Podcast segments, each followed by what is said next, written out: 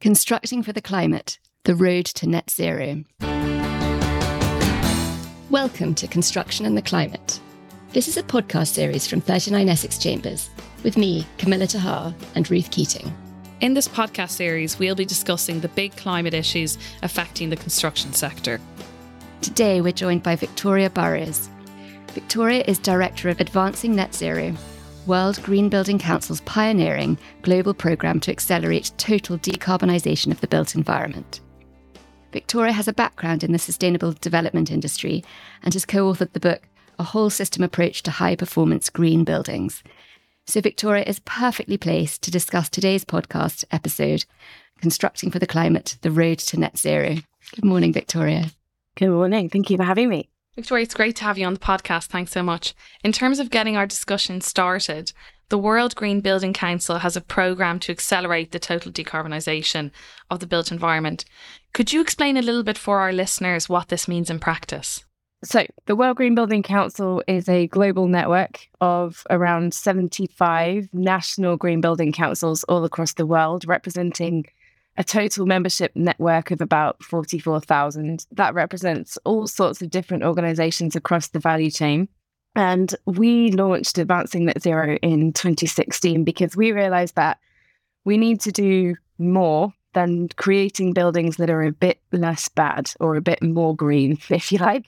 We need to be really accelerating action towards creating better buildings, better spaces, ones that are much more energy efficient, resource efficient, and ultimately are on that journey towards net zero emissions. So, advancing net zero is all about understanding what that means for the built environment and working with our green building councils and partners to try and understand what that looks like in reality.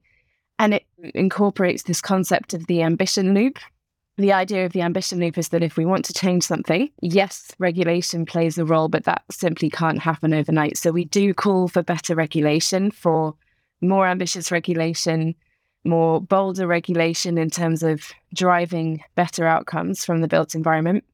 But that regulation won't happen overnight. So we work with front runners from industry who are taking steps well in advance of what's required of them based on what's required within local codes in the way they build, in the way they use, in the way they operate their buildings. And we use those examples to be able to call for specific policy measures. So, what's working well? What are we learning? What could be scaled up in terms of industry action that could be achieved at scale through regulation?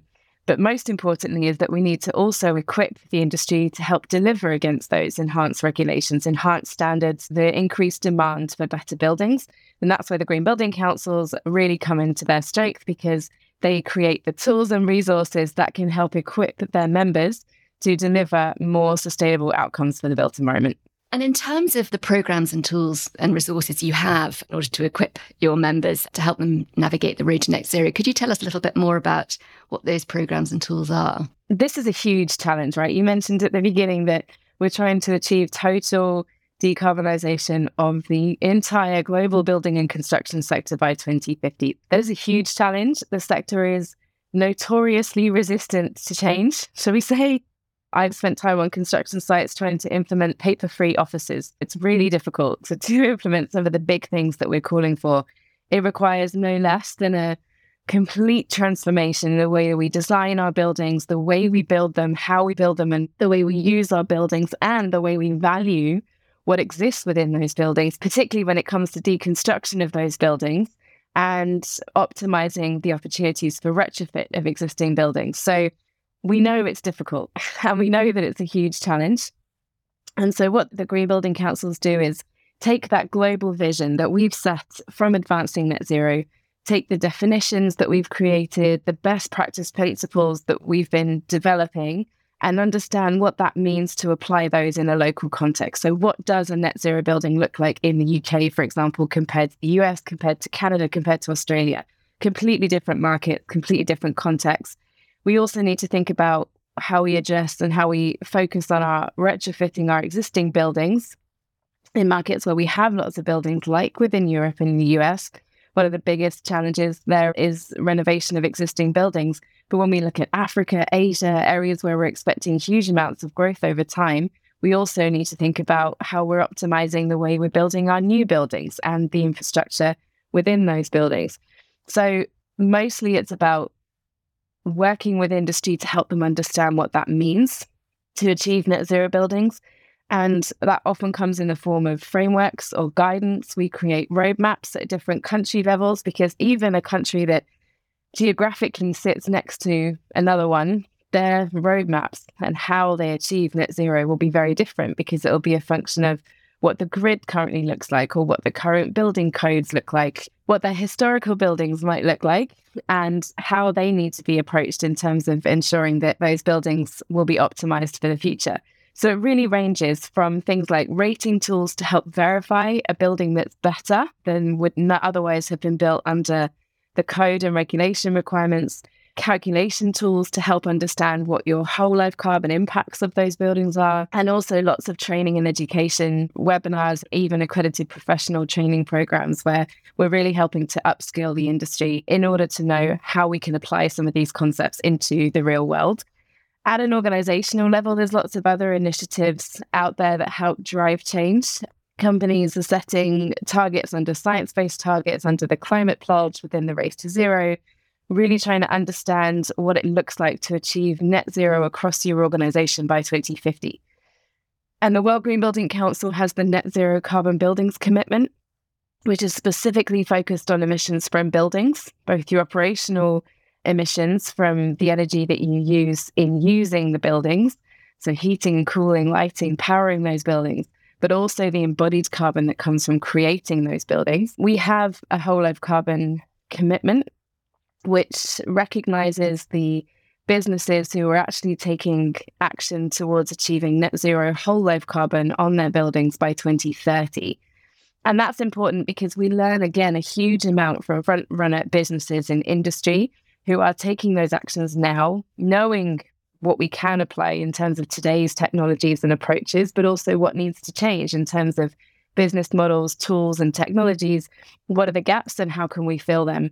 And so, again, the Green Building Councils are well positioned to help us understand what those gaps are and what initiatives we need to bring to market to help drive uptake. As you said there, Victoria, lots of tools to equip the sector. And also, I think, fair to say, a lot of change that needs to happen. And therefore, of course, you're at the forefront of witnessing that resistance to that change and the need for a complete transformation, which is no easy task for you or for anyone.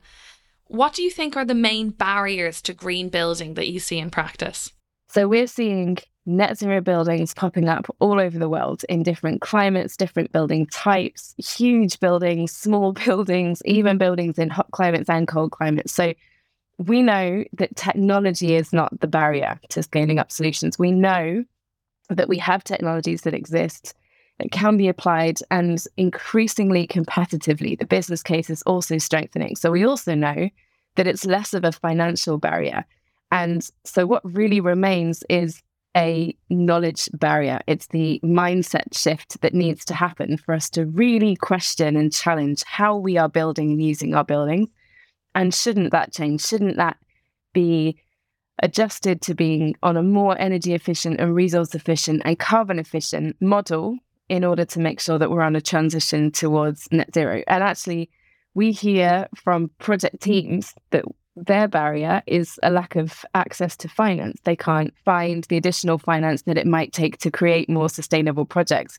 When you talk to the banks, they'll tell you that it's not a lack of finance, it's a lack of bankable projects or projects that are really going out there to set, again, high or achieve those higher performance targets for projects. So it's actually about trying to match the finance with the projects and ensuring that there's that verification in place to show that the project really has tried to do the best it can and then has actually delivered on those promises and has helped to achieve those performance targets. So I think if you ask a lot of people that question, finance will be the first answer. But actually, we're finding it's the issue is mobilizing that finance. And the mobilizing finance comes from the lack of maybe understanding or that mindset shift that we need. And that's why, again, we focus so much on, on training and education. So we do, yes, need political support. We do need incentives and regulation, but that won't come unless we see an increase in demand. So we also need to be increasing the awareness around the achievability and urgency of the need to shift to a much more efficient and more regenerative model when it comes to building and occupying our buildings. We need to be increasing demand for high performance buildings. And sure, that could come from the public, but actually, that's more likely to come from investors and developers and companies who are setting those targets and the additional expectations being placed on the sector in terms of how we're delivering these projects and how that aligns with ESG goals. So I think in terms of affordability, it's easy to associate green buildings or sustainable buildings or net zero buildings with more expensive projects. That's not always the case. And we're trying to bust that myth through some of the reports and outputs that we put out. Because if you really take the right approach to a project, it shouldn't be more expensive. So for us, the biggest barrier is to scaling green buildings, not just to green buildings, but to scaling the solutions we know are possible, is that demand and awareness of the benefits that could bring. In terms of increasing understanding and increasing demand from investors, and you mentioned that the business case is also strengthening, beyond sustainability transformation, what co benefits do you see for the construction sector for investing in a sustainable built environment? That's a great question. We do need to be thinking of the co benefits. In some markets, the business case will be stronger. Then you just need to look at the way that the price of solar panels has fallen, almost entirely driven by increase in demand. Like that's the way the world goes around, right? We need to be increasing that demand. So the business case is strengthening. And we actually put out a report called Beyond the Business Case in 2021. We actually set out to prove that even if the business case is not stacking up, that there is a social value proposition that means you should embrace a more sustainable built environment. And that ranges from the expectations of your shareholders, the expectations of your tenants, the expectations of your staff, even. We're finding, hearing that people coming into new companies or coming to interview for new companies often cite a company's sustainability credentials as a reason of why they want to work for that company. Staff attraction and retention, actually, when you really start to look beyond just the finances in terms of the capital expenditure in relation to a higher performing building, and you really think about the risk of not being able to lease your asset in the future, the not risk of not being able to continue with the business because you're not able to hire mm. and retain that talent. The creation of more resilient buildings against increasing temperatures, the greater increase of extreme weather events, the more that we fail to address these emissions, and especially from the building and construction sector, but also the creation of jobs, how a just transition can support the transition to a more sustainable built environment. Ultimately, this is about creating better, nicer, more healthier places for people to live and work and play and go to school in. And so for us, it's really about that creating sustainable buildings for everyone everywhere and why you would choose not to do that. So it is important to embrace those social outcomes. We know that that people that spend time in more sustainable offices might be also more productive. And so actually if people is the highest cost to you as a business, then things that affect your people you should really pay attention to. And it turns out the places you put them in to work is one of those things. So we actually concluded from that report, in addition to that strengthening business case and broadening value proposition, when you include those social aspects, you simply can't afford not to invest in a sustainable built environment these days. Victoria, in terms of that, you have the client pressure effectively there that the people who commission buildings need to think about the very rational, logical reasons why it's not just good but makes business sense to have green buildings. Yep. And as a separate point you also made, there's this challenge for the industry, which is, as you put it really well, this mindset barrier for green buildings. Do you think there's an awareness across the construction sector of the importance of carbon in design and building, or do you think we're still a little way off having that cross sector understanding? So, I did talk about the mindset shift that we need to be achieving. And that is our remaining barrier, as far as my personal view is. And we do need to crash through that barrier because that is the answer to scaling up some of these solutions. And the good news is that we are seeing pockets of innovation from the sector, companies that have signed up to the net zero carbon buildings commitment, for example, who are setting those targets. And that is to achieve net zero whole life carbon across their operations by 2030 and then looking at actually what does that mean to do that? How do we then apply that to the projects we're working on? What does that mean for our own spaces? What does that mean in terms of the energy we procure? How can we make our buildings better as a result of that? And actually we're finding that companies once they develop that action plan for themselves are implementing these things well ahead of 2030 because it was again by not knowing the opportunities, having not set those targets and not really looked at the detail into what that would involve, they weren't aware that there was some significant benefits, real low hanging fruit, and real things that could be implemented quite easily with minimal disruption to the occupants of their buildings, really relatively easily. And so we share some of these updates through a commitment roundup, a kind of news stories roundup, because we're finding that every month we're hearing good news stories from companies who are going out there doing this, who are going out there and applying these concepts and principles to their projects, to their own assets, and getting some real benefits from that and then telling the world about it through press releases or reports or stories. And that for us really inspires more uptake because it's proving the possible. And I think the more we can prove the possible, the more we can help with that mindset shift. And yes, there's a long way to go, but we know that it's possible and we know that it's coming. And the fact that it's coming, it's a case of this thought process that if you're not ahead of the curve, you're going to be behind it. This is not a case of if a regulation might come in or an investor might ask you to deliver your next building as a net zero building. It's a case of when. And so, as an example, there's companies like Hudson Pacific Properties, who are a real estate investment trust in the US. They built the Epic building in LA, which is LEED Gold certified, but they also have one of the largest building integrated solar panel system so actually, there's solar panels in all of the walls, all the external windows, as well as on the roof. And they did that because they knew it was necessary to make this building best in class. And if they did that, they would attract a good tenant. And they have. Netflix have taken that building on a very long lease. So as a result, Netflix, looking to sustain and fulfill their own sustainability obligations, were looking for a high performance building.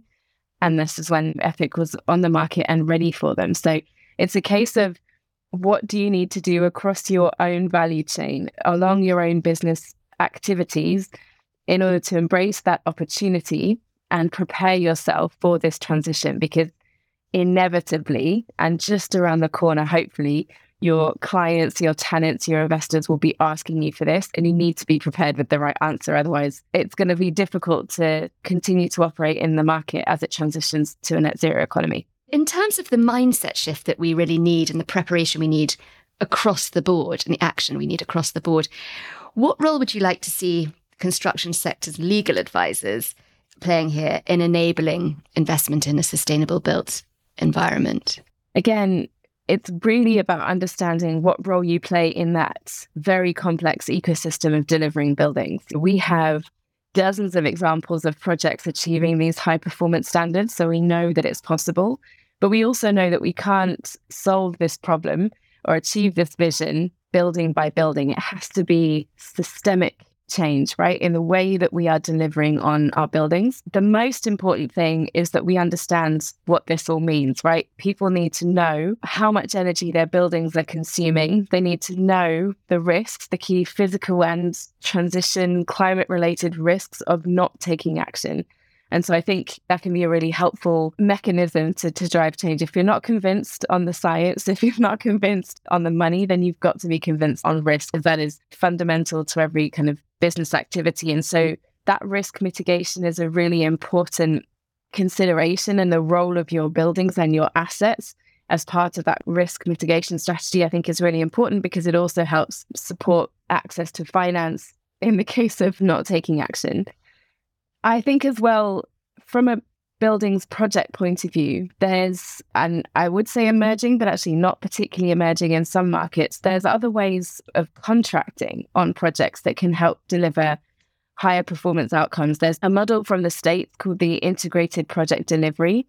And it's actually an approach which is an entirely different philosophy to the one that we're particularly used to within the UK or within Europe, where you tend to have a client who decides they're going to build a building they choose the, their favorite architectural conceptual scheme. The architect designs it up, and then an engineer then has to make that building high performance.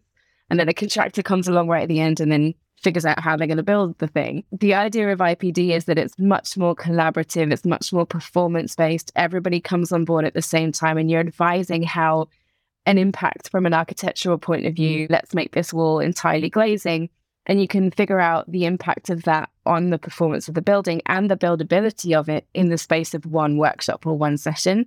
Whereas that might have taken a lot of time, a lot of wasted time before. But the reason that I mention it in relation to your question around the kind of legal side of things is that as part of that contracting process, all stakeholders share in a portion of the successes or failures of the project. And they can also be linked to performance based KPIs. So we're not just talking about how is a building built, but we're talking about shifting the focus to how that building will perform once it's been built and how it will continue to perform and therefore provide more value to the ultimate building owner and the building users versus the kind of moment that the keys get handed over.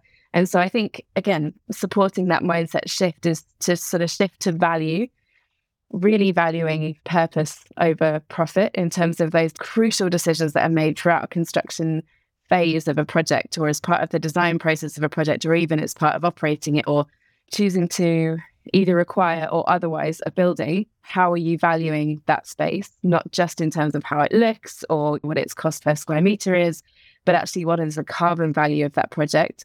I would really love to see those sorts of decisions shifting to questioning why you would choose not to embrace net zero. Why would you choose to buy or acquire or occupy or build a building that is not net zero? That's a choice today. So asking why you would choose not to and actually even better, making it a requirement of the project to explain and justify why you're choosing not to, I think inevitably will create better outcomes. You've spoken about proving the possible. And I really like that because it reverses all of the negativity that sometimes people can have about net zero buildings. In terms of putting that proving the possible into practice, what are your three practical tips for advisors helping their construction sector clients navigate that reduction? So I think that the first I think we've mentioned already is data. You can't decide where you're going to make capital investments in improving buildings unless you know what that impact is going to be. And that's ultimately where you're going to need to make decisions over which to prioritize those low hanging mm-hmm. fruits or those bigger capital investments against a upgrade schedule with a building that might mean you need to be updating in line with market trends. Otherwise, your building's simply not going to be leasable in the future. And we're already finding that's the case in Europe. So, data, which means carrying out audits of your buildings or carrying out whole life carbon assessments on your new developments and understanding how your design decisions or your operating decisions of your buildings is affecting the carbon outcomes of that project and therefore attaching that to risk. The second one would then be once you have that data and you're mm-hmm. using that within your organization to inform decision making on what projects to use, what investments to make in terms of technology, please disclose that data because we need benchmarks in order to say to governments, this is what good looks like. And this is how we need to be transitioning the industry. We need to have the data from buildings, and that exists in many forms, but not in one place and not in a form that we can use in order to really call for bolder regulations. There's really great examples of disclosure programs around the world, such as the compulsory building disclosure CBD from Sydney, where actually by requiring buildings to disclose their energy performance, they can compare against the building next door and, you know, it becomes a bit of a competitive edge. And we're finding improvements and investments being made to improve those buildings as a result of that disclosure of those buildings. So the transparency of that data is super important. And then thirdly, I think I already mentioned it, but attaching value and risk against that data. So understanding what that means in terms of your building performance and how your buildings will be valuable assets or not in the future, prioritizing purpose over profit. So choosing to renovate an existing building instead of perhaps the cheaper, quicker easier route of building a new one. I really encourage people to drop the consideration purely on the money terms and thinking about what that means in terms of carbon value. Ensure that every decision you make is not purely based on cost. I know that's hard, but you'll regret it in the future if your decisions are only made on cost today. And I think ultimately all of that comes down to the fact that we really can't delay any further. And there's no more excuses for not applying this stuff, these concepts, these approaches into your buildings because it's possible, it's necessary, and it's going to be expected of you very soon, not just over time, very soon. I hear many reasons why people aren't doing those steps. And it might be, yes, we need the benchmarks and the frameworks and the tools and the sort of perfect one shot solution. Unfortunately, that doesn't exist. And sorry to disappoint you. And we simply can't let the perfect be the enemy of the good here. We simply have to be taking action where we can. As I said, the sector is very complex. One individual building is very complex, and you cannot apply the same suite of solutions to help reduce your energy consumption, your carbon emissions, improve the health and well-being, improve the productivity of your tenants and all of those things. There isn't one single package of solutions and two buildings next door to each other will have totally different solutions. So it is something that needs consideration, but the longer we delay, the more we're adding to the problem. So for us, it's now shifting into a kind of uncomfortable territory of obligation and duty of care and actually why are we choosing to invest in buildings that simply aren't up to scratch or up to performance and will be scrutinized as such in the future? So, my kind of call to arms, if you like, is just to ensure that wherever you sit along that value chain, that you are enabling the transition as much as you can to a more sustainable built environment throughout your work and throughout your practices, however you can help influence that change. Thank you very much, Victoria. That's been a fascinating sort of whistle stop tour of the urgent and necessary systemic change that we need. And it's interesting to hear that it can start with just being conscious and having the right knowledge and information at your fingertips. And that's a very good place to start, particularly for our construction sector advisors. Thank you very much. Thanks for listening. At 39 Essex Chambers, we cover a vast array of practice areas and sectors. You can find out more about our expertise and our barristers at 39essex.com where you can also see our extensive catalogue of articles, podcasts, and webinars.